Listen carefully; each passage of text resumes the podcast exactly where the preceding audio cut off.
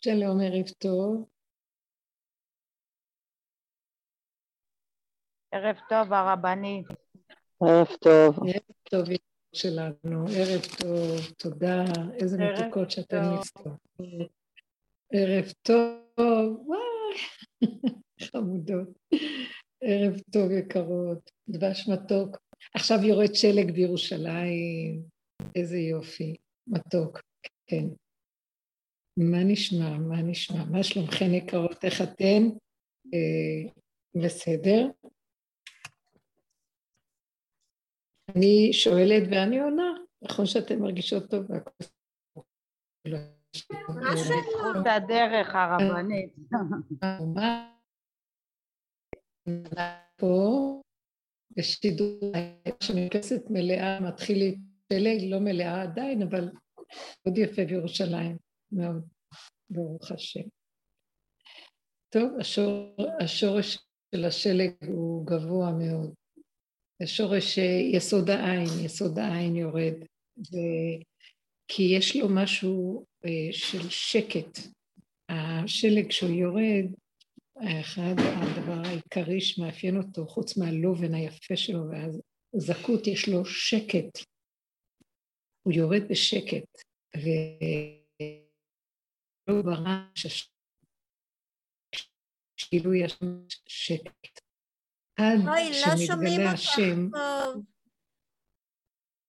לא מבינים טוב. לא שומעים אותך טוב, יש קטיעות. מה אני אעשה? מה כן, נעשה? אולי, אה, אולי לשתף נקודה חמה מהטלפון של עינב.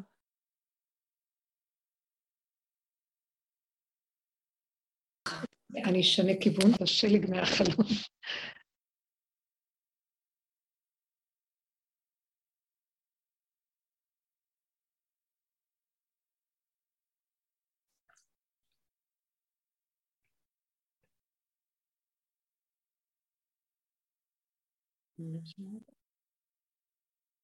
האם אתן שומעות?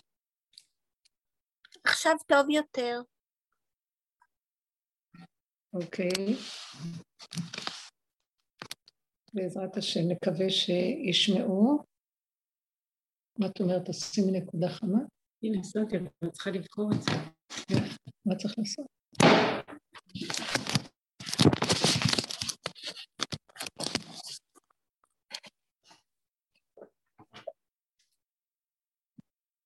צריך גם פה לעשות את הנקודה החמה.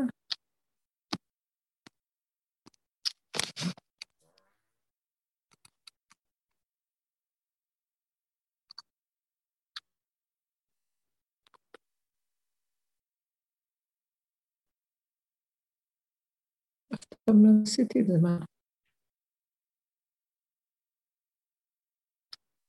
הנה, לשיתוף אינטרנט. הם לא רוצים את הווי-פיי.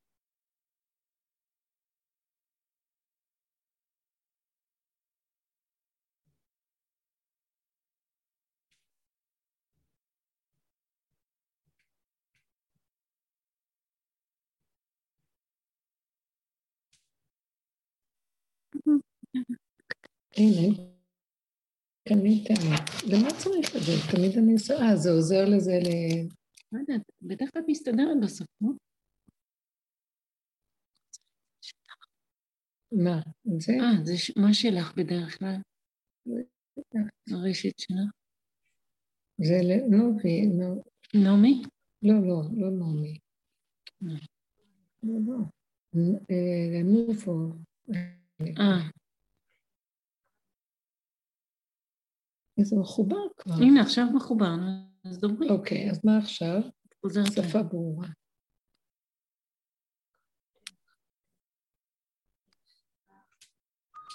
עכשיו שומעים טוב, רק תפתחו, כן, יופי, הווידאו. הנה עכשיו שומעים טוב. כן, מעולה. יש מישהי שרוצה לשאול משהו? מאיפה נתחיל?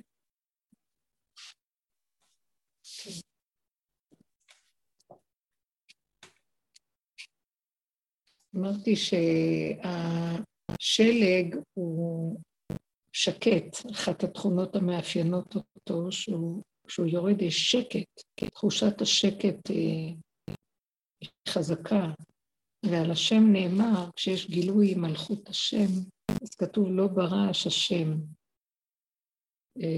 ידוע הסיפור בגמרא על רב ששת, שהיה סומה, הוא היה עיוור, ושזה היה בבבל. אז הכריזו שהמלך יוצא לעיר הבירה ושכל התושבים יצאו לקביל את פניו. אז כולם הגיעו ועמדו אה, בצידי הדרכים, ורב ששת גם היה שם להק... להקביל את פני המלכות, מלכותא דרקיע, מלכותא דהרעה כמו מלכותא דרקיע. הוא הלך ל... לחלוק כבוד למלכות, שבעצם זה מדמה למלכות השם, אמנם זה מלכות הגויים בגלות, אבל למלכות השם. והיה שם איזה אחד צדוקי, אחד אה, סוג כזה של אה, מודרני שמתגרה ושואל שאלות. ואז הוא אמר לו, ראה את רב ששת, הצדוקי הזה, ואמר לו, מה, מה אתה בא אה, להקביל את פני המלך? הלא אתה לא רואה, אתה עיוור, אז למה אתה בא? מתי תדע בכלל אה, שהמלך מגיע? אז הוא אמר לו, נראה מי יראה, נראה מי שרואה בינינו. אה, ואז התחילו להגיע, התחילה להגיע שיירה של אה, מתופפים ותזמורת בכלי נגינה, תהלוכה. ואז רב ששת יושב על המדרכה, והצדוקי אומר לו, קום, קום, הנה המלך מגיע, אז למה אתה יושב? אמרתי לך שאתה לא רואה, לא היית צריך להגיע לכאן בכלל. ואז הוא שומע ושותק, הוא אומר לו, רב ששת אומר לו, שב, שב, עדיין המלך לא מגיע. אז uh, הוא יושב, אחרי כמה זמן, מרכבה, סוסים, מתחילים uh, שעתות של סוסים ושיירות של סוסים uh, שועטות, uh, ואז הצדוקי אומר לו, רב ששת, קום, קום כבר, הגיע, המלך מגיע, מה אתה יושב? אמרתי לך שאתה לא צריך להיות פה. וכן, אומר לו, לא, לא, לא, עדיין המלך לא מגיע, אתה יכול לשבת ולחכות. ועוד שיירה ועוד שיירה, וכל פעם הצדוקי הזה מתרגש, והוא סונט ב... ברב ששת, הוא מעליב אותו, פוגע בו. ואחרי כמה זמן נהיה שקט, כל השיירות עברו ונהיה שקט. והשקט היה חזק, ואז רב ששת קם. כולם כבר התייאשו, יושבים, אין להם כוח, לא יודעים מה קורה פה. רב ששת קם ואומר לצדוקי, עכשיו המלך מגיע, מה אתה יושב? אמרתי לך שאני אגיד לך מתי שהוא מגיע. ואז באמת נשמעה כל שעתת הסוס של המלך, מרכבת המלך הופיעה בשקט הזה. אז אחר כך הוא אמר לו, כתוב לא ברעש השם, שמלכות מגיעה, מלכות של המלך, מלכות השם, בגלל שזה מדמה, אז uh, היא מגיעה בשקט, וזה הסימן של המלכות, שהיא מגיעה בשקט. אז גם הלובן של השלג, יש שקט, משהו באוויר שקט, באופן טבעי, אפילו אם ייסעו מכוניות בכביש או משהו כזה, עדיין מה שמאפיין אה, את השקט. הרבנית? נמצאים... כן. סליחה על הבורות, מה זה צדוקי? כי אה. בזמנו הרב אושר אמר אה, אה, שהיה את הכהן הגדול שבגיל שמונים היצר הרע בא והפך אותו לצדוקי, אז שנדע ממה להיזהר. הצדוקים זה כמו מתייוונים, סוג של אנשים שכפו בתורה שבעל פה, לא כל כך... שאלו כל מיני שאלות והם חשבו לשיטתם שההלכה צריכה להיות אחרת. הם הלכו ב... אני לא בדיוק יודעת מה הייתה שיטתם, אבל הם אה, התנגדו לחכמי ישראל ולדרך התורה, לחוקים, לכללים, כפי שהחכמים מפרשים אותם. כפי שהחכמים לומדים אותם, גם החכמים לא לומדים מעצמם. זה מסורת שהתקבלה, משה קיבל תורה מסיני, הוא מסרה ליהושע, ישוע זקנים, זקנים לנביאים, נביאים לאנשי כנסת הגדולה, וזה שושלת הדורות שקיבלו את אופן המסירה, איך לומדים את התורה, מהם הכללים ללימוד, והם לא רצו לקבל את זה, והם אמרו שזה משהו אחר. זה באמת uh, קצת uh, מפחיד.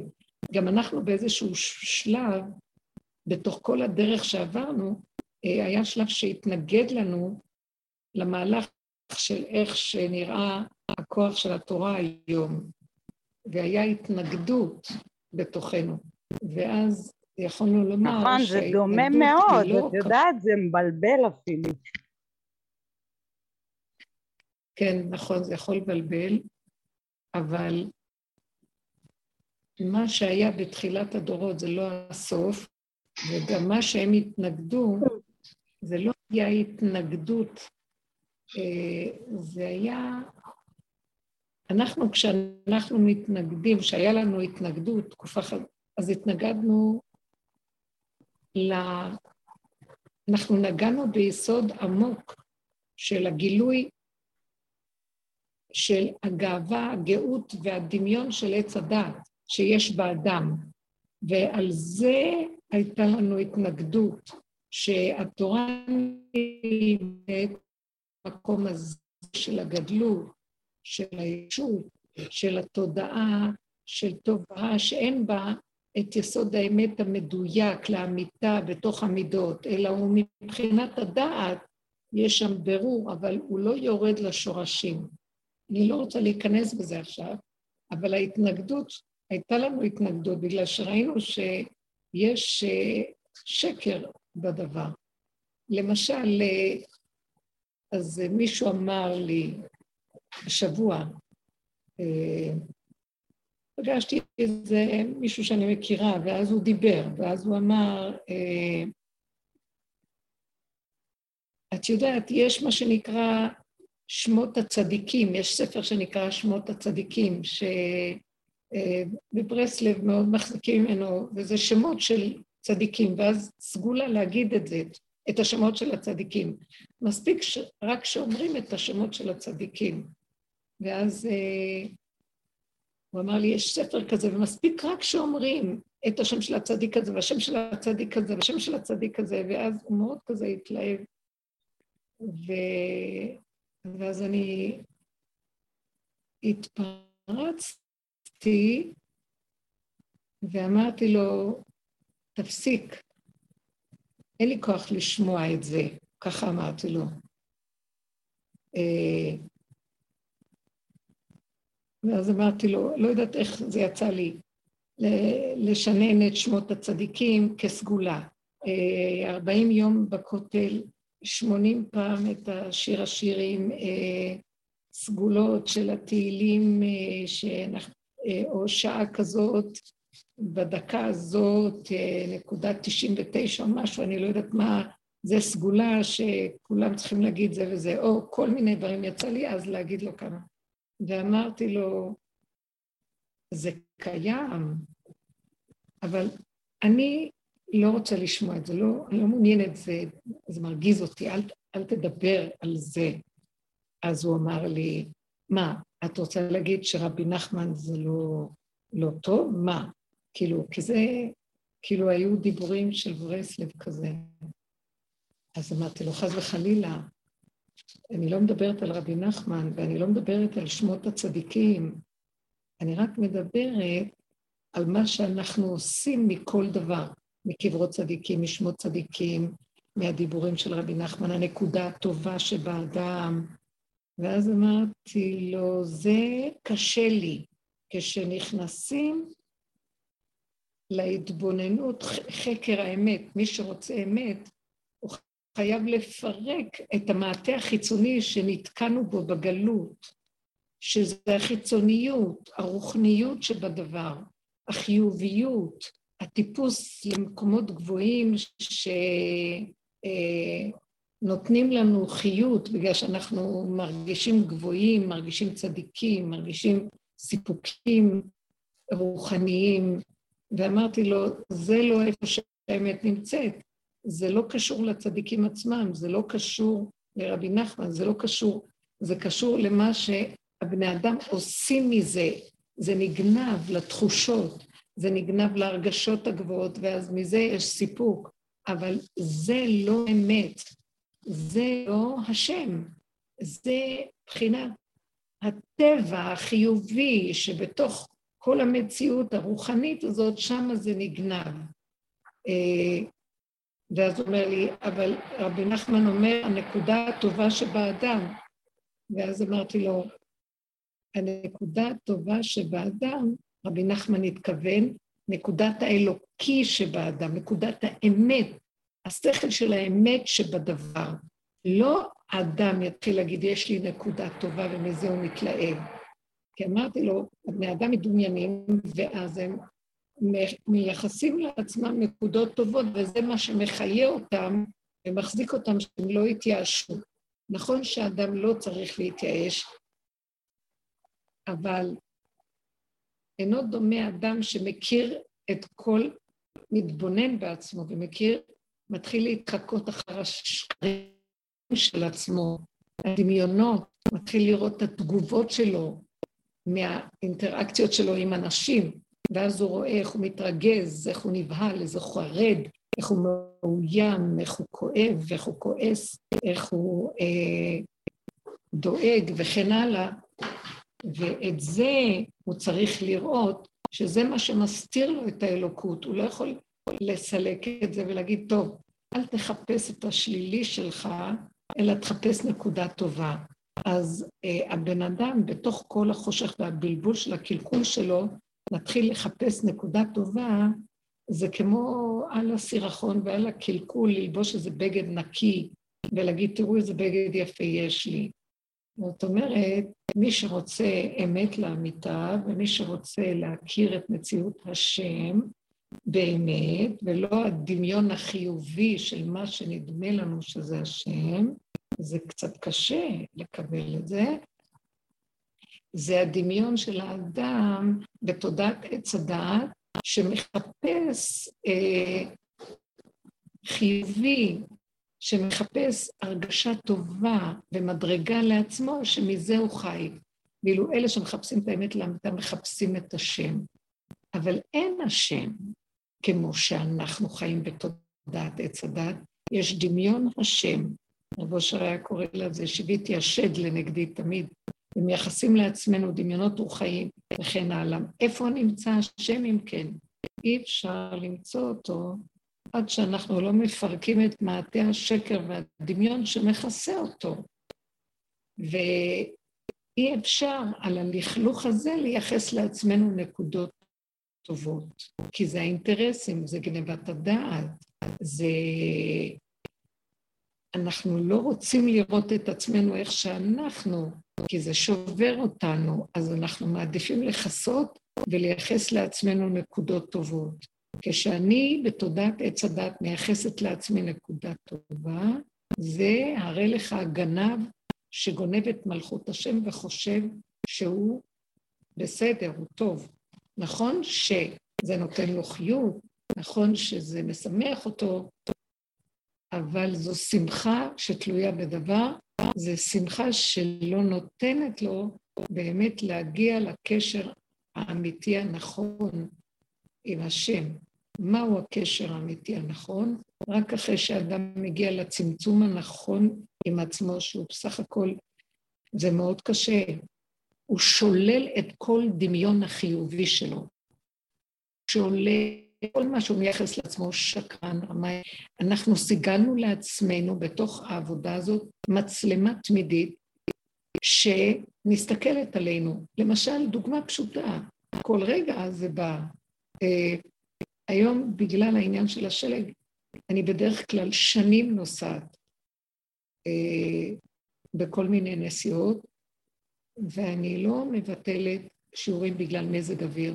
ומעניין מאוד שכל הפעמים שזכור היה לי מציאות של שלג בירושלים, שאמרו שיש שלג, זה היה בימי רביעי, ביום שאני נוסעת לנתניה. ואז אף פעם לא ביטלתי שום דבר, ואמרתי, אני לא משגיחה על כלום. השם מוליך אותי, מחזיר אותי, זה באמת אה, יכול להיות שיהיה קצת שלג, אבל נתמודד עם זה בדרך כלל. זה לא כמו שהתקשורת עושה, וזה לא כל הרעש הזה של ה...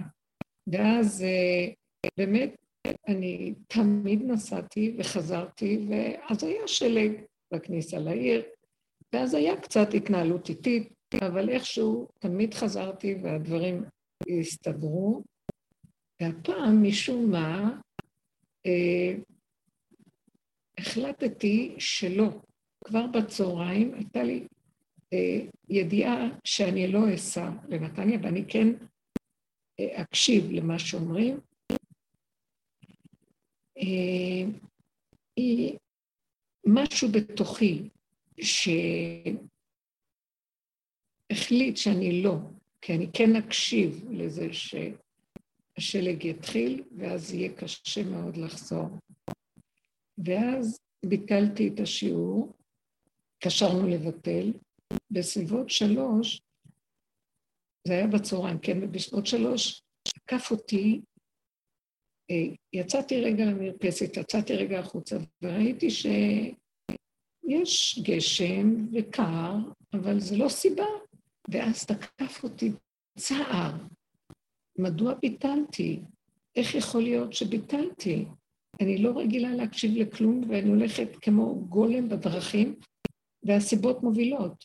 ואז ייחסתי את זה לעצמי, והיה לי כאב מזה, ואמרתי, מה קרה לך? למה היא צריכה לבטל? זה אה, תמידים כסדרם מוספים כהלכתם לא מבטלים. למה היא צריכה לבטל?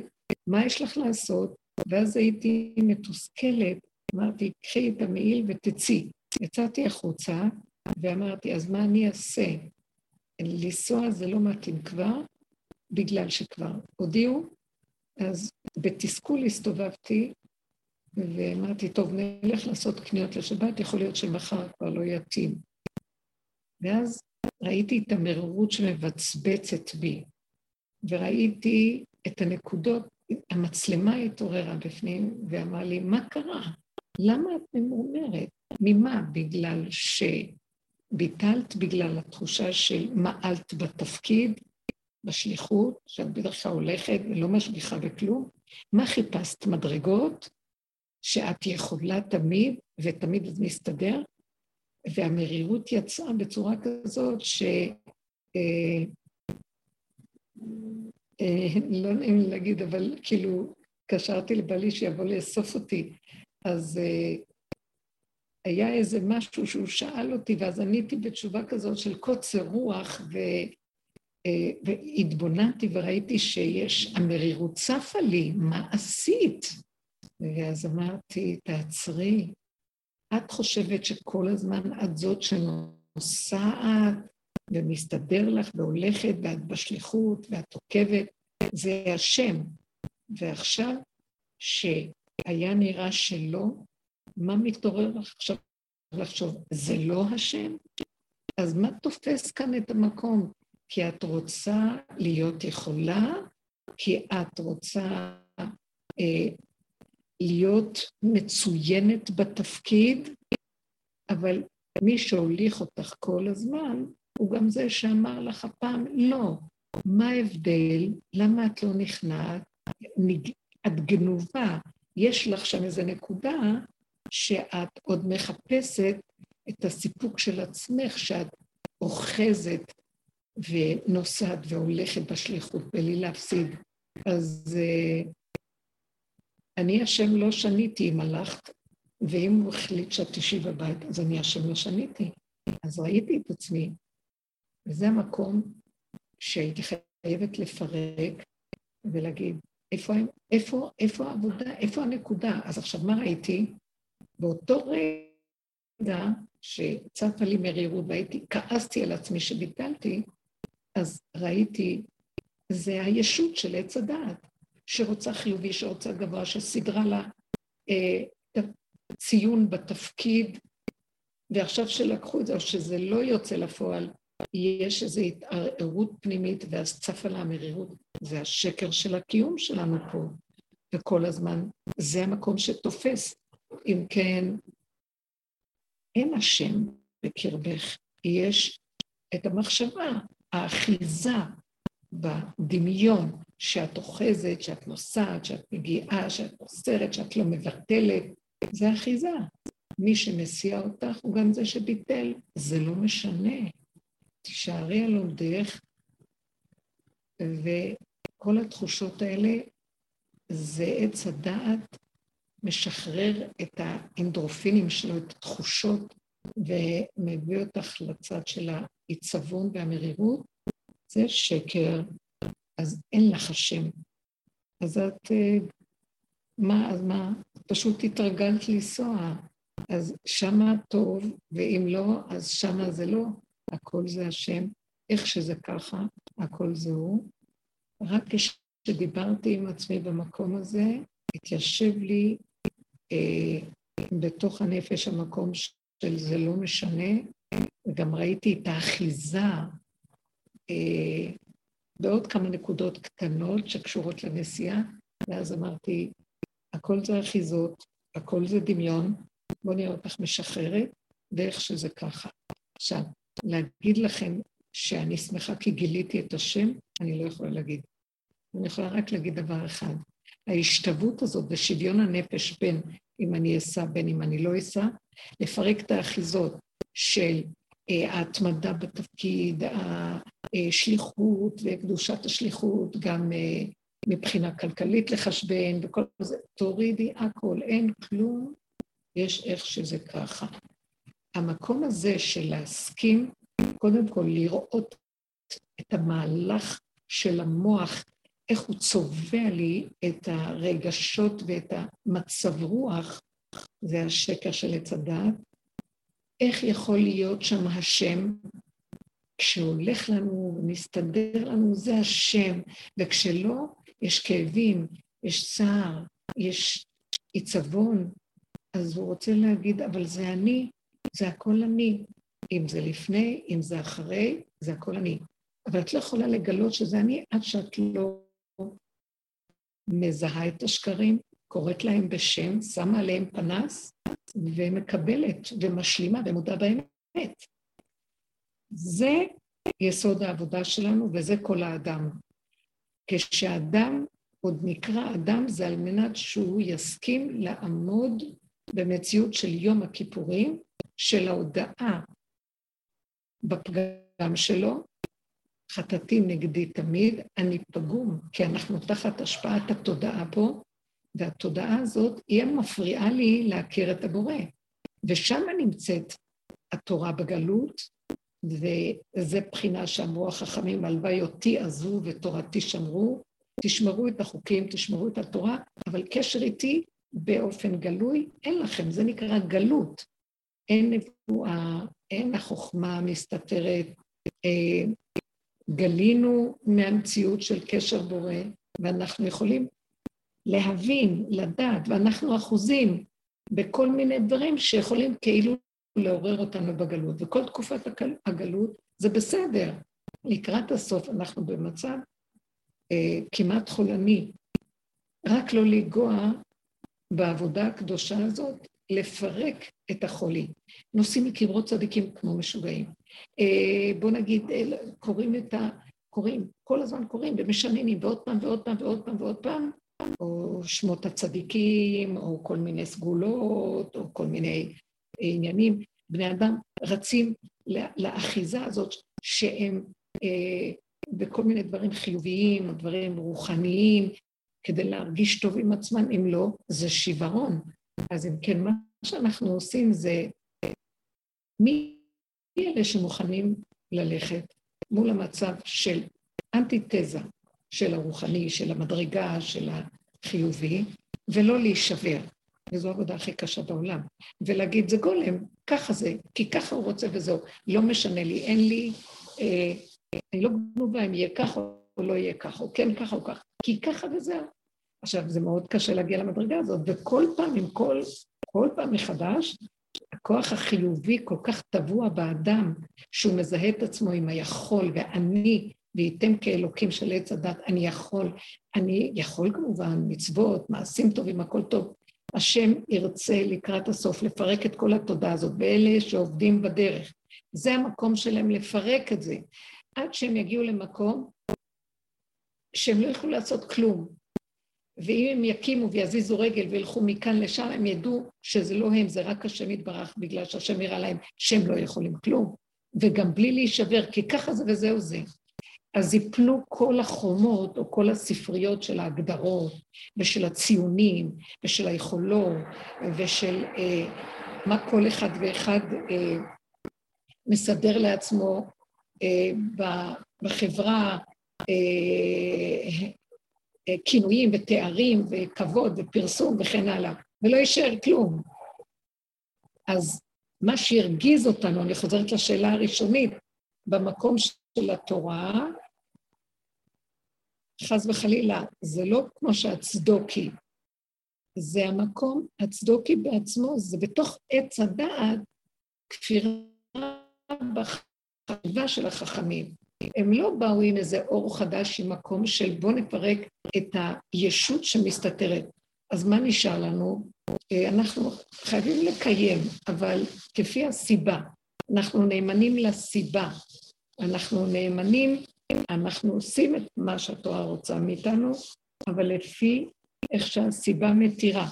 לא בכוחנות, לא בחרדתיות, לא בכפייתיות, לא בכוח, כלומר, אנחנו כן עושים כי ככה השם ציווה, כפה עלינו הר כגיגית, אבל שנפתח ועושים, יכולים, כי נפתח פתח. שלא יהיה הפתח ויהיה התנגדות לעשייה, אז אני מבינה שהשם לא רוצה שאני אעשה, לא בכוח. כל המהלך החדש של הסוף הוא שאנחנו הולכים עם סיבה שפותחת לנו את האפשרות, והיא המובילה אותנו, ואז יש רשות לקיים את מה שהשם רוצה, ולא עם המוח, כאשר הרגליים בתוך המוח והכפייתיות והמוכרח והדעת מובילה. הדרך שלנו, היא מורידה אותנו מהדעת ומביאה אותנו להכיר את המחיצות ואת השקרים שמפרידים, והיא גורמת לנו רפיון והכנעה, והמוח יורד לתוך הבשר, ושם הדבר הכי מעניין קורה. אנחנו רואים שיש סיבות, שאם יסתדר, מסתדר, אם לא, אז לא. כמו למשל, שמשהו חזק שלא רגיל אמר לי לא לנסוע. בדרך כלל אני לא נוהגת להקשיב לקולות או לשמוע, אבל זה לא היה קול, זה היה מציאות שידעתי שלא. זו הייתה סיבה. אחר כך נפתח לי המוח,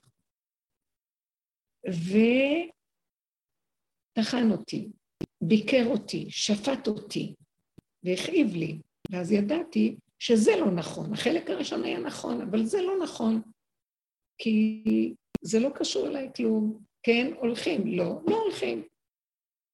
אז זה הפריע לי, כן, זה חזר ובלבל אותי, כאב לי, והייתי צריכה להתבונן למה זה כואב לי, לפרק, ובסוף להגיד, טיפה של כאב לא שווה לי, טיפה של מצוקה וצער לא שווה לי. כן, כן, לא, לא. אין לי כלום מכלום. אין אחיזה בכלום. הכל שלך, מה זה שלך? אני לא יודעת מי אתה, אני רואה סיבה. הסיבה זה אתה. אם בכזאת קלות השלתי את התוכנית לנסוע, למה אחר כך היא באה לצייר אותי? מה שהיה בקלות והלך, שעתיים היה לי ברור מאוד, ואחר כך עוד פעם התבלבלתי, זה לא בסדר.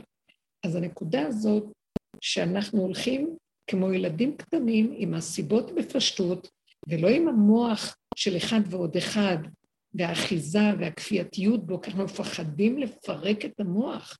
כל הגלות מאוד מפחדת, כי נראה לנו שאנחנו נפרק את התורה שמה. באמת אנחנו לא מפרקים את התורה. ההפך, נתחיל לגלות את השם, והוא יתגלה בתוך התורה. השם הוא זה שנתן את התורה, והוא מתגלה בה, ורצוננו לראות את מלכנו שבתוך התורה. אז בשביל זה צריך אה, ללכת עם הדרך ולהכיר את הנקודות שמפריעות, שהם האינטרסים והדמיונות שלנו, והמדרגות והאחיזות הרגשיות שאנחנו אחוזים בכל התהליך שלנו בעבודה הזאת, של, בתודעת עץ הדעת. ולכן כשהוא אמר לי, שמות הקדושים או, או שמות הצדיקים, והאחיזה בנקודה החיובית והטובה, אמרתי, זה דברים שכל כך הרבה פירקנו אותם בעבודה שלנו במשך ה... התנגדתי ואמרתי לו, אל תבלבל אותי עם כל זה, אני במקום אחר, זה לא מתאים לי. אני לא מחפשת את הריגוש הרוחני ואת המדרגות כדי שיהיה לי חיות, ואז אני קוראת לזה הנקודה הטובה. לא, זה, זה לא אמת, זה כיסוי, וזה מכסה את השם. שם נגנב האני העצמי שלי בשם השם. ואם יבוא איזה ניסיון, ישר יראה לי כמה אני שבורה, כי אני לא יכולה להכיל את ההפך מזה.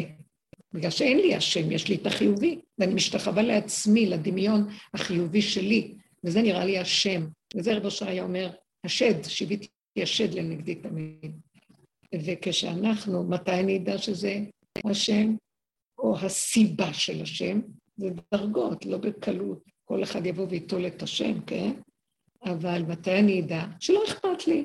עכשיו, אני לא יכולה להגיד שלא היה אכפת לי, היה לי איזה רבע שעה, עשרים דקות של מאבק פנימי עם עצמי.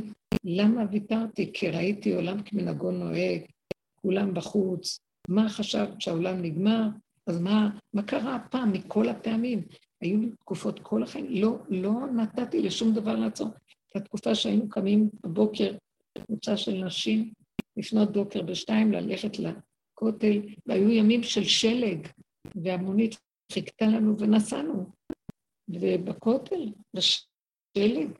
אז מה, מה, למה עכשיו לבטל? למה כובע? ככה. כי ככה. כי השם נתן את הנקודה שלו, הסיבה הסובבה. זה בשבילי השם.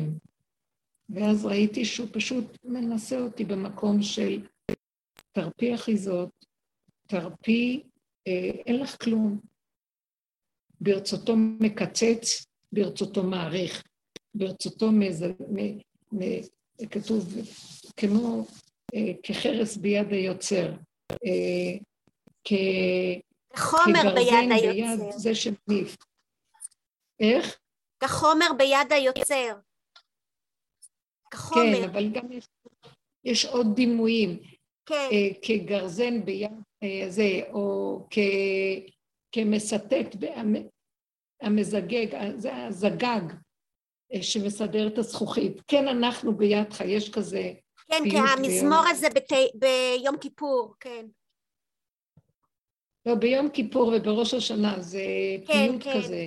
נכון. כן, כן, אנחנו בידך, כל קנה ונוקם, הבט לברית ואל תפן אל היצר.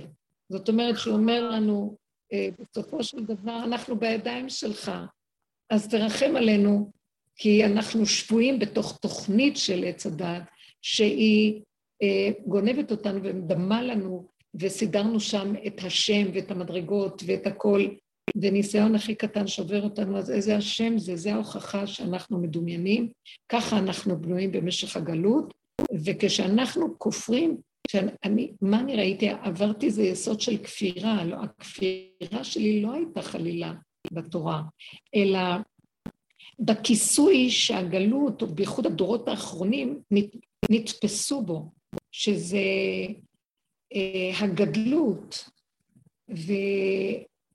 והרוחניות והדעתנות, וכולם יודעים, וכולם מדברים, וכולם, יש להם תובנות והבנות, וכותבים ספרים, ועל הקודש, ויכולים, ועושים, ובאים, ונוסעים, סוף העולמות. אבל אה, בואו נגיד שיעצרו אותם ולא יהיו יכולים. אז הם יבכו ויגידו, השם, למה? כלי כלי, למה עזבתני? רחוק מישועתי, דברי שאגתי. יומם אקרא ולא דומיה לי. אה, מה הכוונה? השם אומר לו, אתה מדומיין, פחדים שלך זה פחדים של הסתרה, אני תמיד איתך. איך אתה חושב שאתה הולך ומאיפה אתה נושם? וכשאתה הולך, אתה חושב שאתה הולך, אני מרים אותך ונדמה לך שאתה הולך. אבל כשהלך לך במרכאות והכל זרם כמו שאתה בדמיון החיובי שלך, אז זה היה אצלך השם. וכשאני לא, לא הולך לך החיובי והשתבשה התוכנית, אז אתה עצב וכאוב, ואתה אומר, איפה אתה השם? גם קודם אני לא הייתי, וגם עכשיו אני לא, או גם קודם הייתי, וגם עכשיו זה אני. אז אתה לא צריך להצטער מכלום. שוויון נפש, השתוות הצורה, ולך קדימה, הסיבה פותחת לך, תלך. פותחת תסגור. חייל ממושמע, הכנעה למלכות שמיים, כי ככה השם רוצה. זה היופי של רב ששת בעוד הצדוקי, אה, אה, מקנית אותו. מה אתה יושב פה? מה אתה... אותו דבר, גם יש סיפור בגמרא על רבא, שהיה יושב ולומד תורה. ומרוב שהוא למד תורה, הוא לא השגיח שהוא לוחץ את האצבע שלו, של הרגל, כי הוא יושב ישיבה לא נוחה, ואז שוטטת לו הרגל, האצבע דם. ועבר שם איזה צדוקי ואמר לו, אה, תראה, אמה פזיזה, אומר לו, אמה פזיזה דקדמיתו פומייכו לעודנייכו. אומר לו, איזה עם פזיז אתם? לא, הצדוקי הזה הוא גם יהודי, אבל הוא אומר לו, איזה פזיזים שאמרתם נעשה לנשמע, הקדמתם נעשה לנשמע. תראה איך אתה נראה, מה, אתה לא רואה שאין לך שכל, מה, עד כדי כך אתה צריך ככה ללמוד את התורה? תשב בנחת ותלמד תורה כמו שצריך, למה אתה ככה? אז הוא אמר לו, אה, רבא אמר לו, את הפסוק במשלי, טומאת אה, ישרים תנחם, וסלף בוגדים ישדם. הוא אמר לו ככה, אנחנו, ש... אנחנו בתמימות קיבלנו את התורה, לא שאלנו שאלות, מבינים, לא מבינים, מה אתה רוצה מאיתנו, מה אתה לא רוצה מאיתנו. הלכנו על זה וזהו, סגרנו את המוח, כי ראינו, ש... ראינו את האמת, ראינו שהכל זה השם. אז קיבלנו. אז טומאת ישרים תנחם. הטומאה שלנו, התמימות שלנו מנחה אותנו. ואתה אם השכל שלך מתעכב, סלף בוגדים ישדם. אתה הולך עם הסילוף שלך, הנה החיובי, אה, כך וכך, זה בסדר, ככה זה בסדר. אז דוד אותו ולא יביא אותך לנקודה של האמת, זה מה שהוא ענה לו. בסופו של דבר, מה שאנחנו צריכים לומר הוא שהדרך שלנו אה, היא איך לפרק את תודעת עץ הדת ואיך לצאת מצורת החשיבה המקובלת, וזה מאוד קשה, זה קל לדבר. כל כך היא טבועה לנו בדם, שכמה עבודה שעושים, מאוד קשה השינוי, וזה אמר קהלת, מעוות לא יוכל לתקון. וכמה שלא נעבוד, עדיין התכונה של הרצון לחיוביות, האגו של האדם שרוצה אה, הכרה, מעמד, מדרגה וציון עצמי חיובי מובילה אותנו. כל פעם שמתערער לנו המקום הזה, אנחנו מרגישים כאובים, מבוהלים, ורצים לכסות ולהיאחז בחזרה בדמיון החיובי. וזה כל העבודה שאנחנו עושים. ואת אשר יואב השם יוכיח, הוא מראה לנו כמה זה קשה, ניסיונות החיים, וכשאנחנו לאט לאט מה ההבדל בינינו לבין העולם, אלה שנכנסים בדרך? גם אנחנו, אני אומרת לכם, אחרי כל כך הרבה שנים של עבודה, היה לי את הזמן הזה שהיה לי כאב כזה. ואז מה ההבדל ביני לבין העולם? קודם כל, אני יודעת שמה שאני עוברת פה זה השקר שלי. התודעה של השקר קפצה והיא ציערה אותי, היא צבעה לי את התודעה במרירות, את הרגש, במין נכס כזה, מה, מה קרה, מה קרה, ונהיה לי, הכל נצבע ונהיה לי שלילי, לא טוב. ולרגע שראיתי את זה, כי אנחנו רגילים להתבונן, המצלמה עובדת כל הזמן, ופעם היינו מבקרים את עצמנו, דנים, שופטים, מנסים לעשות עבודה. עכשיו אני כל כך תשושה, לא היה לי כוח לעשות שום עבודה, אבל ראיתי, ראיתי שזה לא אמת, ראיתי שזה האינטרס, שהאחיזה שלי, הפחד פתאום שהחלל התפנה ואין לי לאן לרוץ. זה ראיתי, אדם אחר אין לו את הדרך, הוא לא יכול להבין, הוא בחוש מבוהל, כי באמת נראה לו שזה הרבה יותר נעלה לנסוע, מה שלבטל דבר כזה. ואני ראיתי, נכון, שלנסוע זה חשוב וזו שליחות, אבל גם מי שנתן את זה, הוא גם זה שמבטל את זה. לא היה לי קל, אבל כשאני ידעתי, זאת העבודה, התחלתי לפרק בתוך עצמי ואמרתי, בשנייה שאנחנו גולשים, ונשאתי תפילה, השם תרחם עליי ותעזור לי, שיהיה לי מתיקות, תסיח את דעתי מהכל, כלום לא שלי, אם אני אלך זה טוב, לא אלך זה טוב, הכל בסדר, העולם שלך, אני לא רוצה לדאוג, לא רוצה להיות כאובה מכלום, אין לי שייכות ובעלות על כלום, אין לי נחלה ואין לי ירושה. יש לי נשימה אחת, ואני מבקשת שהיא תהיה נשימה טובה איתך. אין לי כוח לסבול, ואין לי כוח להמשיך עם התוכנית של החיים פה. תרחם עליי ותשמור עליי שאני לא אתרחב בכלום. זה הקול שלך, ואני בידיים שלך. תעזור לי. אין לי כוח לסבל, טיפת מרירות, נחשים ועקרבים עוקצים.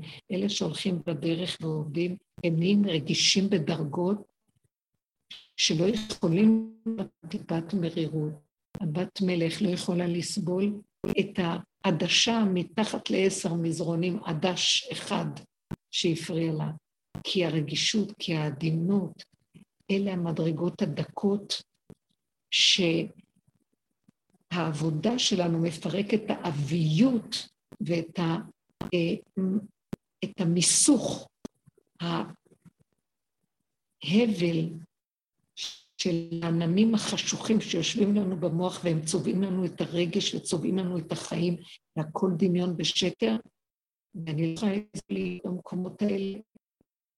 הלכנו והדקנו והיינו, ואם אני לא מסוגלת, לא מסוגלת, אני אומרת לכם אמת לאמיתה, היה, יש רגע של המרירות הזאת נפתחת לי אפילו לרגע טוב מותי מחיי, זה לא חיים.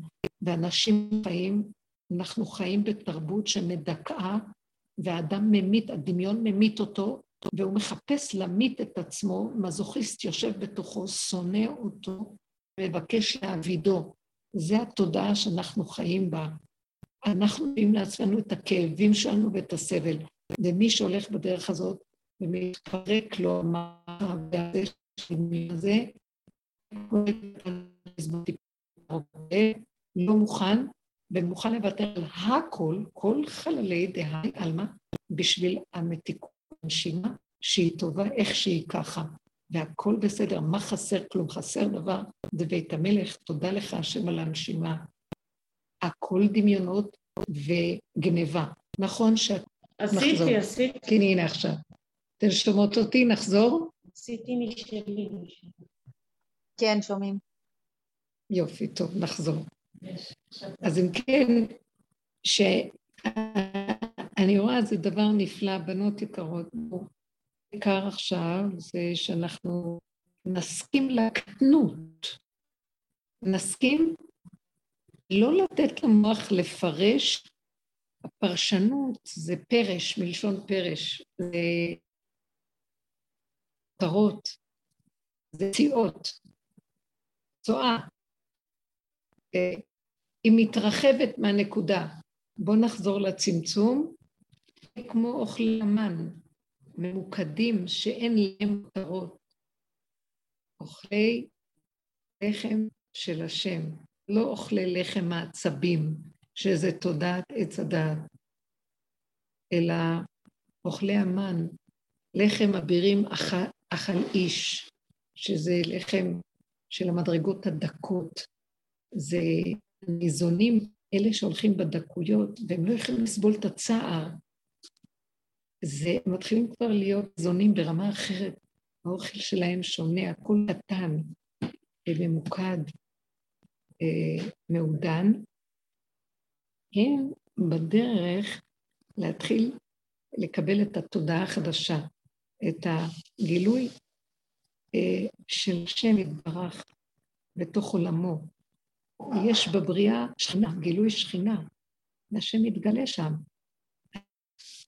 הוא מחפש את העדינות, את הדקות, את הרכות, לא את הכוחנות, את האביות, את הישות. עץ הדת גנבה אותנו, גונב אותנו, הדמיון של הכוחנות והישות. אה, הכוחנות הזאת הופכת להיות בכוח חיצוני, וגם להיות אה, עדין, אבל הוא מניפולטיבי. הכוח הפך להיות השתמשות ברוע, בדקות אה, וניצול. הוא לא ניכר כלפי חוץ כוחני. יש אנשים מאוד עדינים, אבל מנטלים, והם אה, משתמשים בזולת לצרכים של עצמם, והכול לא נראה כאילו הם עדינים. אני מדברת על דקות של אמת, נקיות של אמת, וזה רק האדם בתוך עצמו יודע את המדרגה הזאת. זאת כל העבודה שמובילה אותנו לשם. עיקר הגילוי של השם הוא רק בתיקון היכוך המידות. זה מה שחסר בתוך כל המהלך של הדור האחרון, ולכן היה לנו קשה מאוד כשראינו את המגושמות, שהבן אדם הזה אומר לי, שמות הצדיקים, הסגולות, עשיתי ונושם. יש לי בנות, תראו מיקרופונים בבקשה. איך? ביקשתי מהבנות שיסגרו מיקרופונים כי שומעים אה, רעשים, יש מיקרופונים פתוחים. תודה. נכון, נכון, תודה. הנקודה שלנו היא להבין, גניבת דעת. אנחנו לא רוצים להיות במקום הזה. זה לא מה שאנחנו מחפשים. אפשר להגיד פרק תהילים, אפשר להגיד שמות של צדיקים, לפי סיבה. אפשר לנסוע לקבר של צדיק, זאת אחת מהדרך מתוקה. אה, בני המשפחה אמרו, בוא ניסע, ל... בוא ניסע לקברות צדיקים, ניסע, נעשה תוכנית, ניסע טיול. ואז היא אמרה, לא, אני לא הולכת, אני לא יכולה, לא מתאים לי.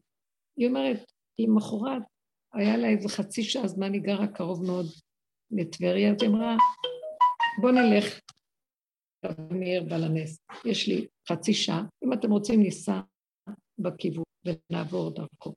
ואז היא אמרה לי, זה לא שהתנגדתי שהם הולכים לקברות צדיקים, אה, משהו התנגד לי ל... משהו היה של דמיון סביב זה, ולא יכולתי להכיל. שכאילו מנצלים, הולכים לקברות צדיקים, ויש איזה משהו שנגנב, כי אדם יש לו שיממון, ורוצה לטייל, ורוצה להגיע, ורוצה גם לעשות זה, ורוצה... אבל באמת, היא אמרה, גם שיש לנו צער ואנחנו הולכים להתפלל, יגיע זמן שאנחנו נתבקש לעבוד על הצער בלי ללכת לשום דבר.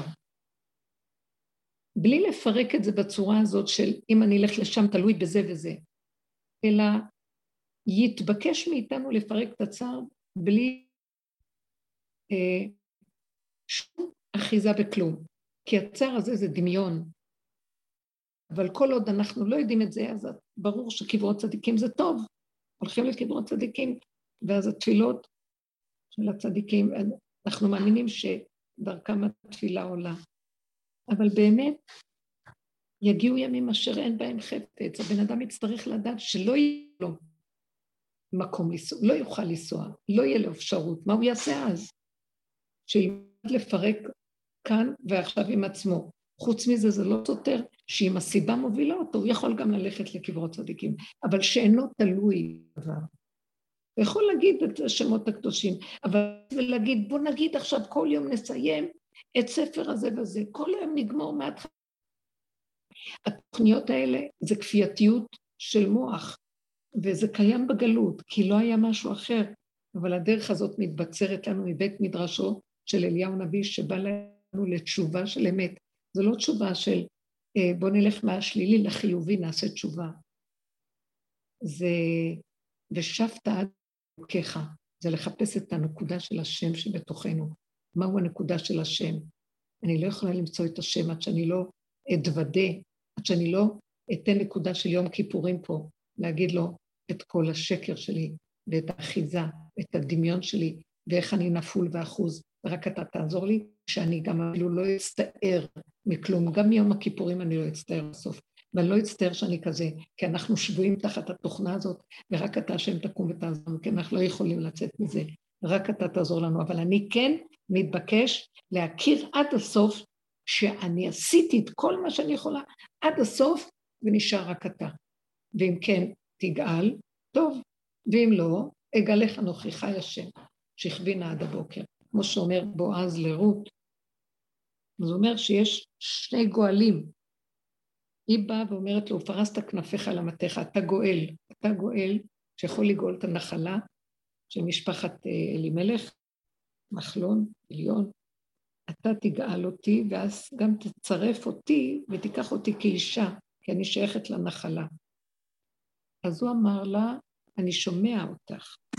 ותדעי לך שיש לי, יש כאן עוד גואל בתוך המשפחה שיכול גם לגאול את הנחלה וגם אותך. אז הוא קודם, אני חייב לשאול אותו גם, כי זה לא רק שלי, יש גם לו זכות בקניית הנחלה. ואז הוא אומר לה ככה, אם יגאלך, טוב יגאל, לא, אגאלך אנוכי, חי השם שכבינה עד הבוקר. היא באה אליו בלילה, כי לא רצתה לבוא בזמן שבאים אנשים שיראו אותה והיא תתבייש. אז הוא אומר לה ככה, יש גואל אחד שקוראים לו טוב. אני מפרשת את זה כך. הטוב של עץ הדת, זה גואל. צור מרע, עשה טוב. החיוביות, זה הדברים אה, בעלי ערך חיובי. ספר שמות הצדיקים, הולכים לקברות צדיקים, קוראים את התהילים, שמונים פעם הולכים, אומרים בכותל ארבעים יום, אה, ושיר השירים, עשיתי ונושעתי, וזה עובד. זה קיים. יש ישועות מהדברים האלה. אז אדם מקבל את הישועה שלו והוא שמח ומודה להשם, והוא חי בעולם עם הישועה. בסוף השם יגיד, אבל אתם לא מחפשים אותי, אתם מחפשים ישועות. היו באים לרב אושר שיסתדר, הוא היה איש פלא, כי הוא שאת את עצמו והקריב את כל המציאות שלו כדי להוריד את האור הגנוז. אז באו אליו לקבל ישועות. אז הוא חילק ישועות. אחר כך הוא צעק ואמר, אם פותחים את השק, מקבלים ישועה, הולכים, גמרתם את הישועה, חוזרים, שק ריק, חפשים עוד פעם שאני מעלה לכם את השק. אתם לא קולטים בינון, בינון הזאת בוערים בעם וכסילים מתי תשכילו.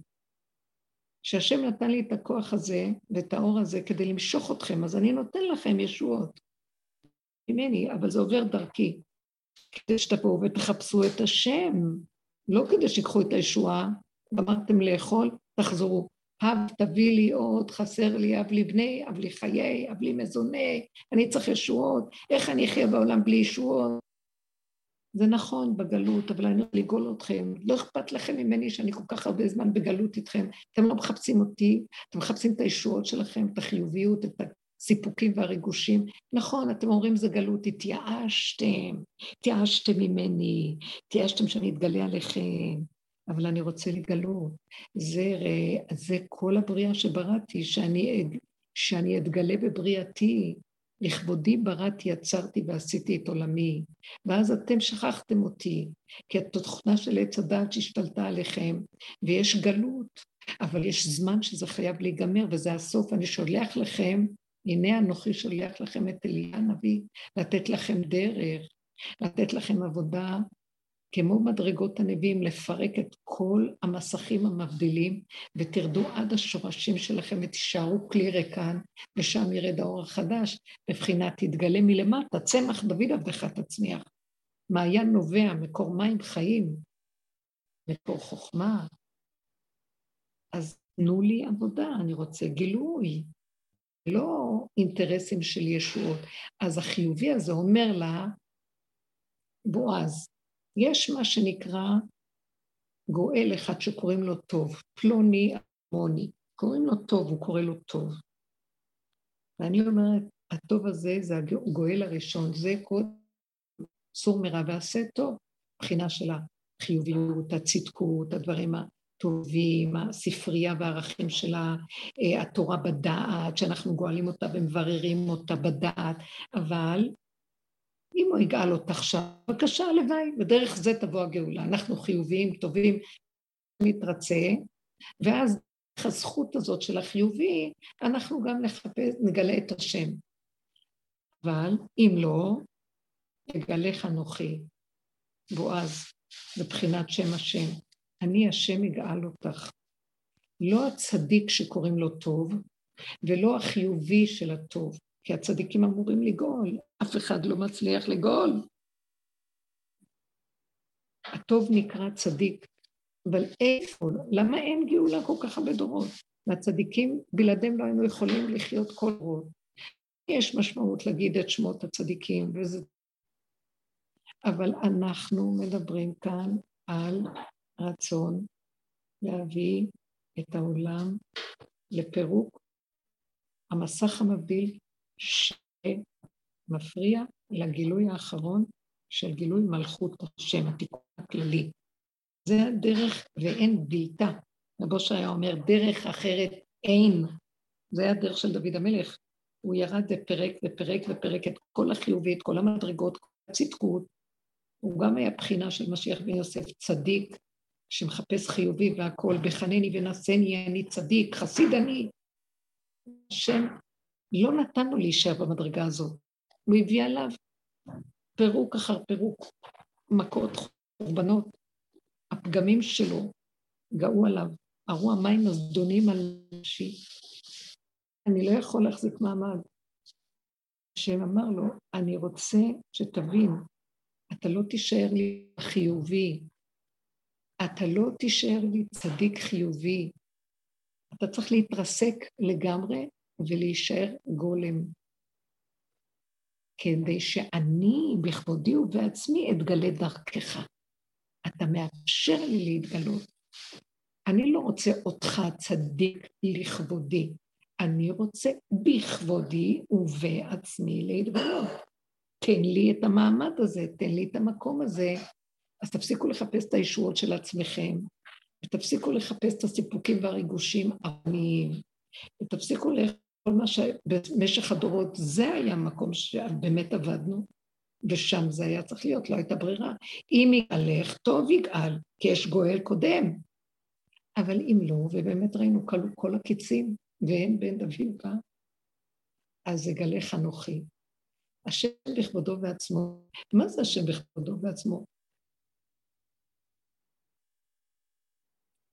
אנחנו לא יודעים מהו, אי אפשר להשיג אותו במוח של עץ הדת. לא איראני אדם וחי, אין לו צורה, אין לו דמות, אין לו, אין, אין לנו שום דבר שיכולים להכיר מהו. לא מחשבותיי, מחשבותיכם. בתודעה שאנחנו חיים אי אפשר להכיר אותו. ומהו? אני לא יודעת. אבל אתם יודעים משהו? אני יודעת, ואני, וכולנו יודעים. כשהמוח ריק, כשאנחנו כמו ילדים קטנים גולמים, נפתחים החושים, ואת רואה את אחדות הבורא בשנייה. יש כאלה הבזקים, יש כאלה שפתאום המסך זז ואת יודעת משהו, ואת לא יודעת להסביר איך, אבל את יודעת. את יודעת שקיימת אחדות הבורא לגמרי.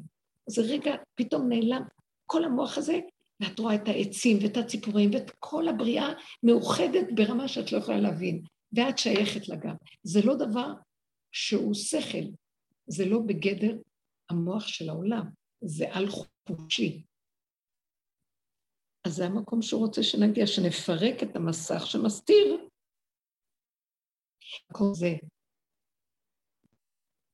וזה מאוד קשה, כי זה לוותר להדיה בבירור על דבר חיובי, ושהוא חיובי וטוב. לא מדברים על דברים שליליים. אנחנו מחפשים את החיובי. אבל זה מה שאומר לבועז.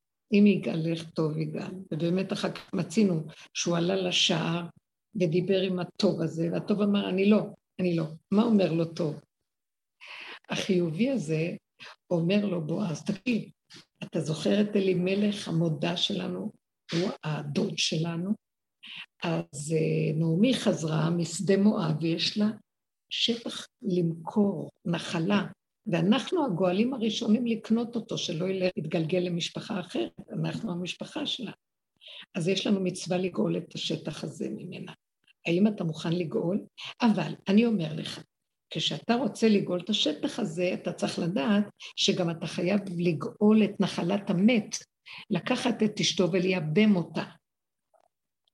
אז אשתו היא מואבית, הגרה חזרה בתשובה, ואני חידשתי שמואבית יכולה לבוא בקהל ישראל, אז אין שום בעיה עם זה, בית הדין חידש את זה, ומבחינת ההלכה זה בסדר.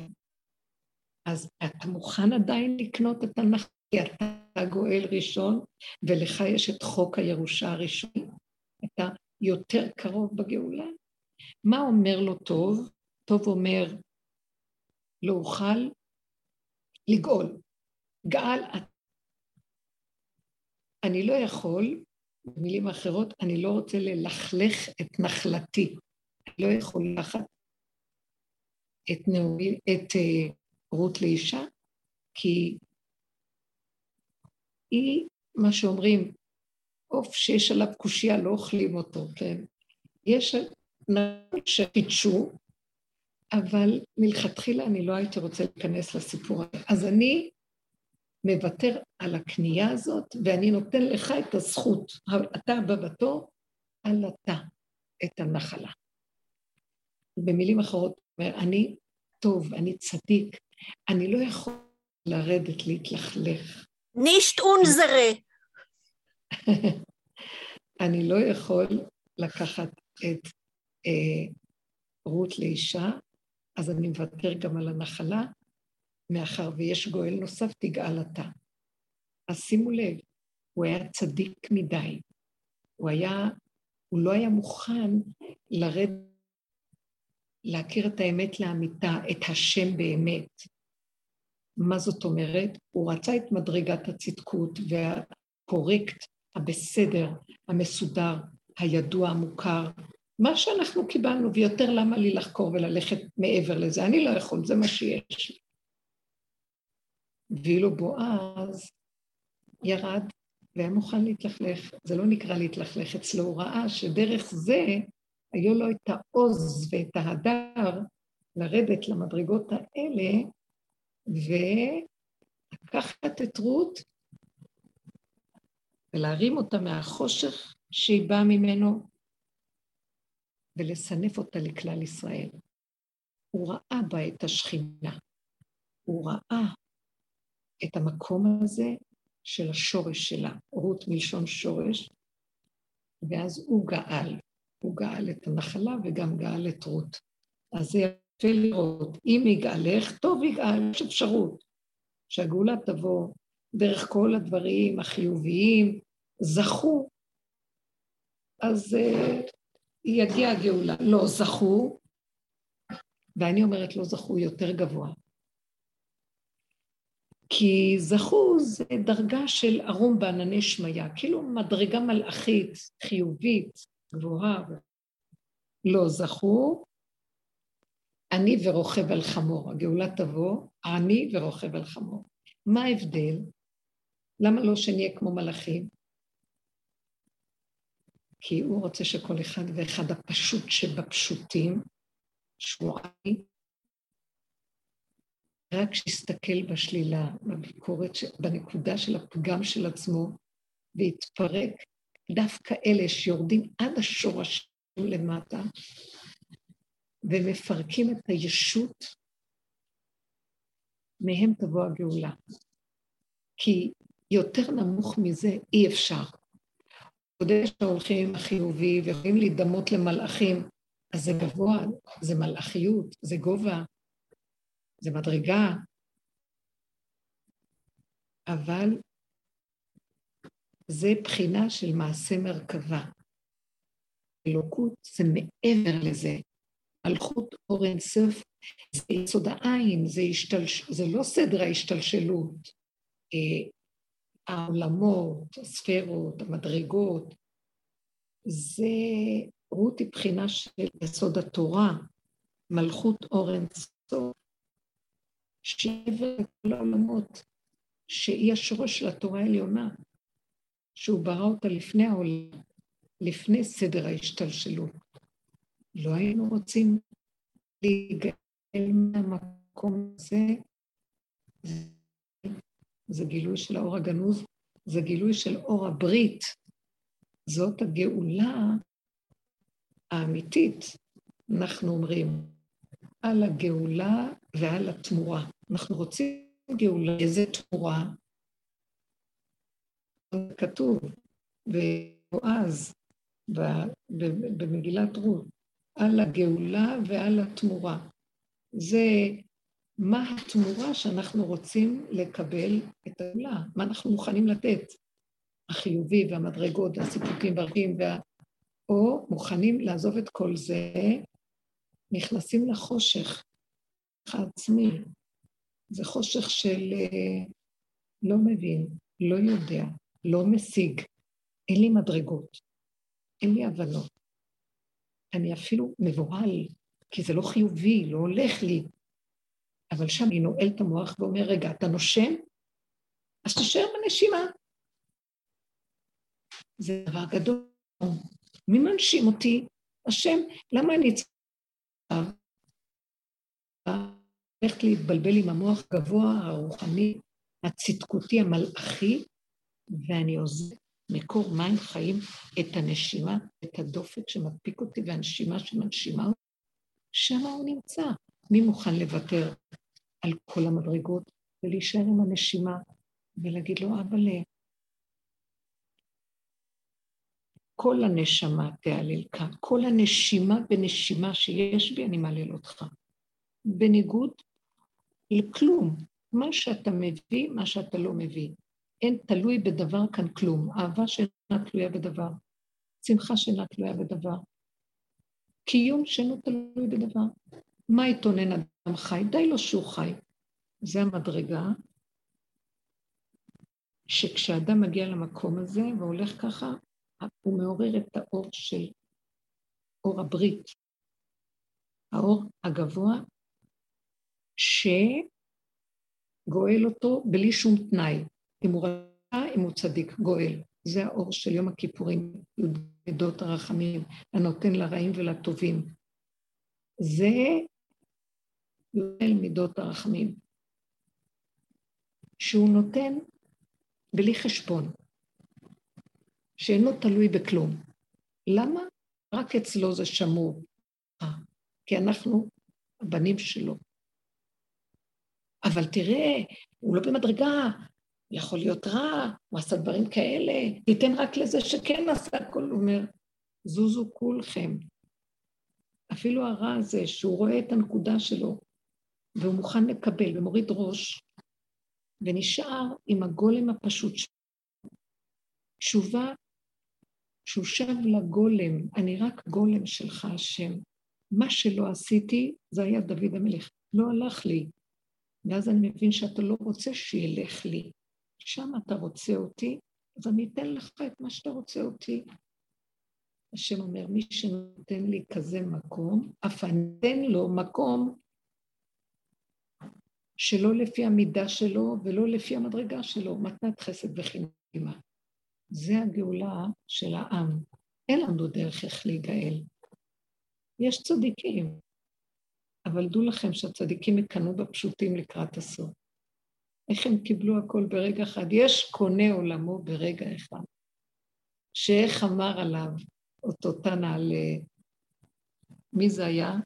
שנכנס, אה, זה היה, שכחתי את שמו, שאמרו עליו שיש אולי זה היה רבן יוחנן בן זכאי שאמר, אה, יש קונה עולמו ברגע אחד, והוא קרא לו רבי, אה, בן דורדיה, אני חושבת קראו לו, שהיה שודד, היה הכל, ברגע אחד שהוא הכיר את מה שהוא עשה והוא בכה והצטער כל כך, ונכנס לנקודה של הכרת הכלום שלו באופן מוחלט, יצאה בת קול ואמרה, אינך מוזמן לעולם הבא. זאת אומרת, ברגע אחד הוא קנה את עולמו, כי הוא הולך עד הסוף בהכרת הכלום שלו באופן מוחלט. נכון, נכון, רבי אלעזר בן דורדיה, נכון. כן. אז אה, זה שהיה לידו אמר, אוי לי, הלוואי ואני אזכה למה שהוא זכה, הוא היה צדיק וקדוש, לא זוכרת מי זה היה, אולי זה היה... רבי יהודה הנשיא, רבי הקדוש, הוא, הוא, כן, כן, כן, כן. אז הוא קרא עליו איזה מקום ברגע אחד זה הגיע, וזה המקום שמדלג על כל המדרגות ועל הכל. אין לנו, אין לנו סיכוי. זה הדרך הזאת, שהרב אושר אמר, תיכנסו ביסוד העין. תביאו את כל מה שיש לכם לכלום, ואל תישברו, כי זה דמיון. לא בחיובי, ולשבת טוב ביציע הגבוה הדמיוני, ולא בשלילי של הייאוש והחידלון שהמוח יכול שם לצבוע לנו ולהרוס לנו את החיים. שקר וכזב. לא זה ולא זה, ימין ושמאל תפרוצי, ואת השם תעריצי. אז יקום לנו על יד איש בן פרצי, שזה דוד המלך, משפחת דוד, שזה משיח צדקנו, שהוא בעצם, דוד עבר את המקום הזה, הוא הפסיק לחפש מדרגות, הוא הפסיק לחפש נשני בחנני ונשני, אז הפסיק להוכיח שהוא יכול, הוא נשאר בחטאתי נגדי תמיד, בהמות הייתי עמך, המציאות של זה שאתה רוצה אותי, את זה אני אתן לך. זה רעך, יהי שם השם מבורך, ואתה ועד עולם. אין הכנעה יותר גדולה מזאת, אין עבודה יותר גדולה מזאת, שכל מה שלא נעשה לא ישווה. לא נגיד 500 פעם קברו שמות הצדיקים ולא 800 פעם זה ולא כלום. כי זה יש בו איזה אינטרס, אחיזה של לרצות לקבל משהו. ואילו זה מדרגות שאנחנו מדברים, פירוק של הכל לא נשאר לו כלום. גווייתו לעורו וצרור עצמותיו הבלות. העצמות האלה, זה עצמותו של השם מתגלה שם. וזה המקום שהוא רוצה להגיע עבודה איטית לאט-לאט. היום אנחנו כבר בסוף הדרך הזה, אין לנו כבר כוח לשום עבודות, וגם שום שיפוטיות ושום פירוקים, ושום עצמית, אלא השלמה, קבלה והכנעה. טיפה של מצוקה שבאה, ישר אני אומרת לעצמי, לא יכולה להכיל. עוד קצת המוח נפתח לי וראיתי, אה, פירקתי ואמרתי, אה, את רוצה להיות יכולה, את רוצה להיות במקום הגבוה של שליחות, של עבודה, של להגיע, את אחוזה, יש לך חשבון שם, אבל אין בזכרך חשבון בכלום. לכי עם לדעת האמת, ותודי שאם את פה, אז את פה נגמר. זהו. לסגור את המוח ולא לפתוח אותו, ולא להיכנס עם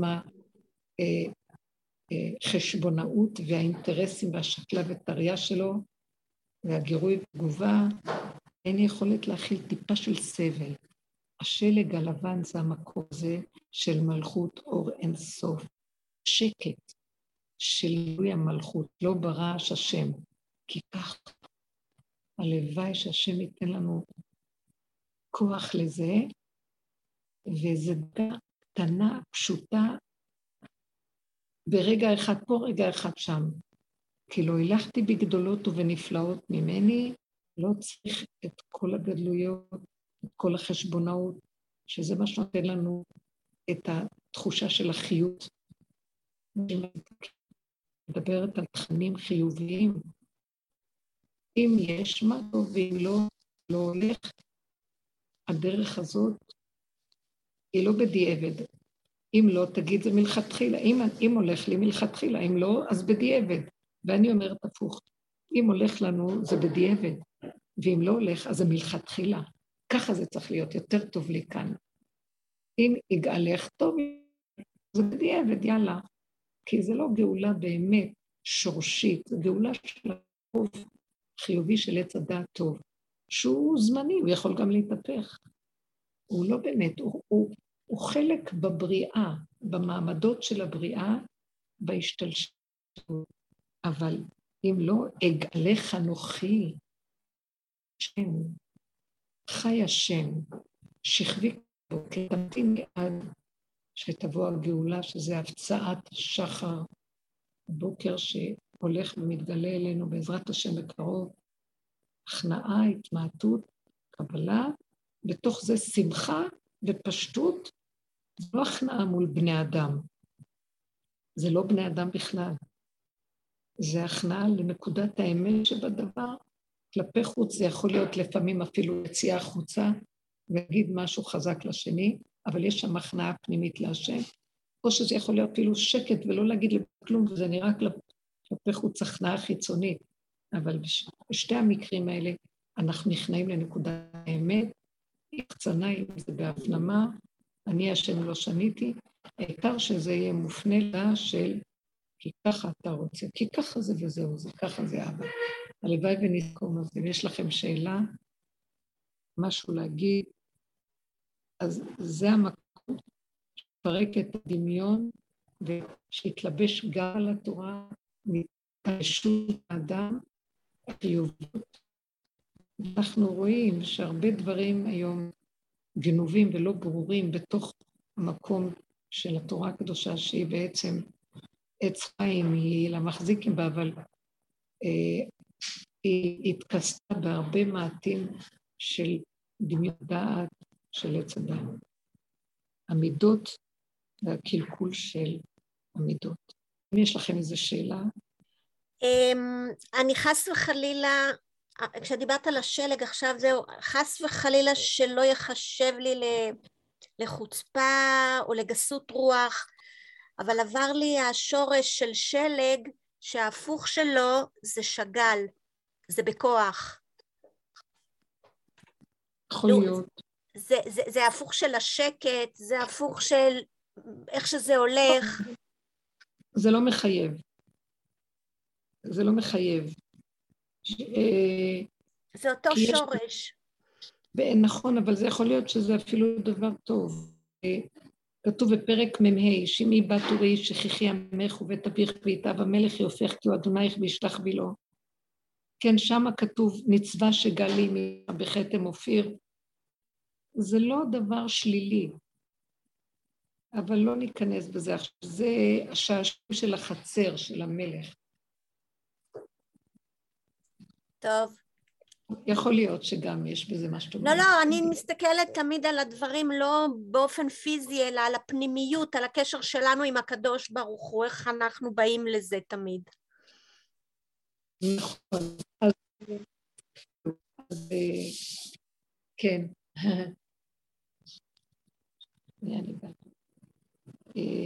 אני לא יודעת, אני לא יודעת להגיד מילים ולהתחיל, אפשר לפרק מילה שלג ולמצוא.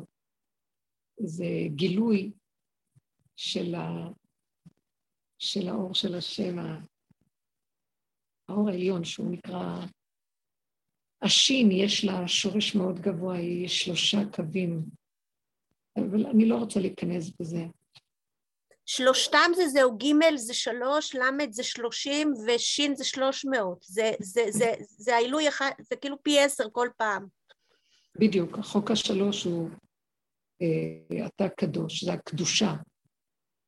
אתה קדוש, שמך קדוש וקדושים בכל יום. זה, זה הכוח האלוקי העליון שהוא קו האמצע. אבל אני לא מבינה יותר מזה, וזה... טוב, אה, טוב, די, יאללה. נרד... זה משעשע. זה נחמד, זה משעשע. שעשועי שלג, טוב, בסדר, ירדתי מזה. כן. גלשנו, זה גם כן אותיות שלג. נכון. שרוצה לשאול משהו. ואם לא, אז uh, נגיד לכם שהשם יזכה לנו באמת. Uh, ממש יש תחושה חזקה של משהו קדוש, שנדרש מאיתנו עכשיו להיכנס לצמצום הפנימי, uh, להיות בחיים, אבל לא לחשוב, לא להשתדל, לא להיכנס במחשבות, בפרשנות, במשמעות, בביקורות, ב... להדמין את המוח ולהישאר יותר בפשטות קיומית, אה, לאמן את החושים להיות אה, ערניים ודרוכים שמזהים סיבות. החושים הם יכולים לזהות סיבות. אה, אנחנו יכולים לראות, במקום. בתודעה של עץ הדת, אנחנו מובילים, אנחנו פועלים, אני פותחת את הדלת. באמת, באמת, אה, הסיבה פותחת לי את הדלת, הדלת נפתחת לכבודי. לא אני פותח את הדלת, רק היא פותחת לי ואומרת לי, בואי תצאי. זה לא, בתודעת עץ הדת, קשה להסביר את זה, זה דברים הפוכים. כי האני הולך קודם לאדם, וכשאנחנו לא נותנים לאני הזה, אנחנו מפרקים אותו מבחינת יסוד העין, אז אנחנו, הכל עובד לבד, הדלת נפתחת, בבקשה, תצאי, או תיכנסי. איך דלת לכבודך. לא צריכה לפעול, לא, לא צריך לעשות כלום, פועל מאליו. הכל כאן יד השם שמגלה ומובילה, וזה מדהים. אין כאן כוח ולא ישות ולא כלום. הוויה שמובילה, ואנחנו כחומר ביד היותר. ושלא תגידי איזה גולם. הגולם הזה יורד בו, נכנס בו האור של החוכמה הכי גדול. אבל זה לרגע, אחרי זה עוד רגע צריך קורה והכל נפלא, וחי וקיים, שבתוך המציאות הריקה הזאת, ריק מתודעת עץ הדת, ריק מהדפוסים של החשיבה של התרבות הזאת, ריק מהדמיון, מהרגש, מההתרחבות, מההתגרשות מנקודת המיקוד.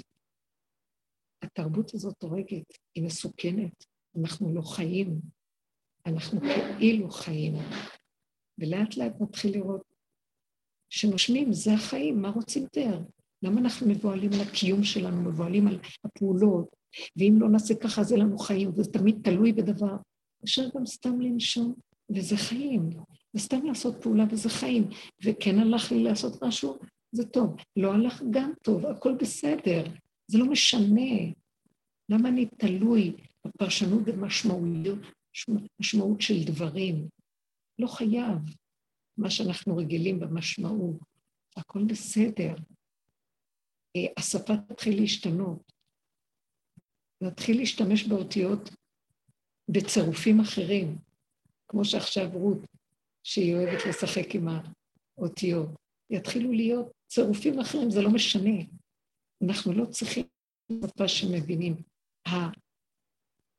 הדיבור, כשאדם אומר הבהרה, מה שהמסר עובר דרך המילים האלה, זה כבר ילך, יתחיל להיות כיוון אחר. רב אושר הייתה לו שפה, ג'יבריש, משונה. נכנסתי אליו פעם, מאוד מעניין, הייתי בבית, וככה שעות ערב, מה שאני בדרך כלל לא נהגתי תמיד לעשות דברים, היו לי הרבה... אבל באותו ערב הייתי בבית, ופתאום הרגשתי צורך חזק מאוד מאוד מאוד ללכת לרב ראשה, היה שעה תשע בערב. אז הלכתי, וכשהגעתי לשם, אז היה שבע ברכות שעשו מישהו בבית התבשיל שסמוך לבית של רב ראשה. אז אני רציתי, אמרתי, מעניין, מישהו, כאילו משהו קרה לי והזמין אותי, ואחרי רגע, נכנסתי באמת לבית התבשיל, אחרי רגע בא הגבאי ואומר לי, אה, בואי, רב אושר קורא. כאילו הוא קרא לי לבוא, זה כל כך היה מעניין. קרא לי לבוא, ונכנסתי אליו, ונכנסתי, ואני לא, לא זוכרת, הרבה דברים אני לא זוכרת, אבל אני זוכרת, זה היה כל כך מצחיק. הוא הסתכל עליי והתחיל לעשות הצגה שלמה של תנועות והוויות בפנים, והוציא שפה שלמה של דיבורים, אבל לא שפה שמוכרת ומובנת. הגאים שונים, האותיות בצירופים שונים, וזה היה נראה שפה. והוא אומר, עושה את זה בתנועות ומדבר, ואני, זה שאמרתי, צחקתי כל כך. ואחרי רגע, אחרי זה יצאתי, זהו, זה היה כל המפגש. וכשיצאתי, אמרתי לעצמי, מי יודע מה הוא אמר לי, אולי הוא קילל, אולי הוא אמר כל מיני דברים שאני לא הייתי מסוגלת לשמוע, אם הוא היה מדבר בשפה המובנת לי. והתפעלתי איך הוא שלט ביכולת של השפה. חדשה שהוא המציא אותה.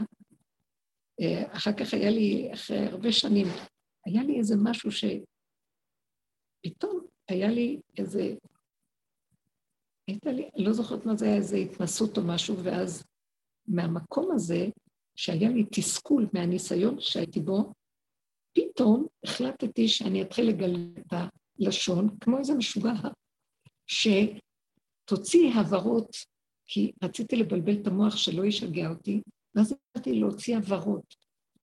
ואז ראיתי שהתגלת שלי בפה כל כך הרבה אותיות, עם, כמו שיוצאת לי שפה, ומילה אחר מילה אחר מילה בהגאים שונים, בלי לחשוב, בלי כלום, וזה כל כך שימח אותי ושאישה אותי ונזכרתי ברב אושר.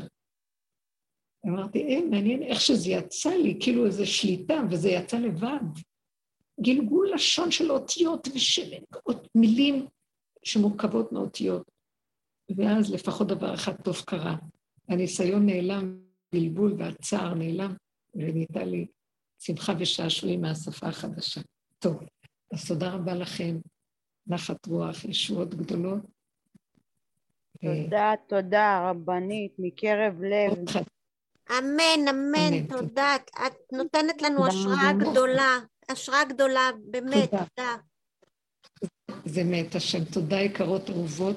תודה רבה. אין, אני לא, לא באה להגיד כלום, אבל דעו לכם. השם אוהב אתכם. יש הערכה גדולה לעבודה שנעשית כאן. דעו לכם שאתם יודעות כבר שנים שכל ההשתלשלות של הקורונה, כשזה רק התחיל, אנחנו ידענו שזה בא מהתוצאה של עבודה שנעשית, הפירוק הזה שהתגלה בבת אחת החוצה, כל העבודה הפנימית שעשינו בפנים, ככה זה התראה בחוץ. ותמשיכו, וזה ממשיך, וזה מתגלגל עוד ועוד, והפעם בבחירה כדי למצות את האדם שיבחר להיות במקום הזה מטעם הבחירה הגולמית, הפשוטה, לפנות את המוח הזה ולא לתת, לא למצבי רוח ולא לסערות של הפרשנות והמשמעות של העולם, ולא להתערבב עם הדמויות, עם העולם והוויכוחים, ותיזהרו, תשמרו אתכם, צמצמו, אנחנו כלים של משהו של אור חדש שיורד למקום הזה, לכלים שלנו. תודה רבה לכם. תודה, לילה טוב, תודה. שפע רב והצלחה. אמן. שפע ממש מהאור העליון על כולנו. תודה רבה.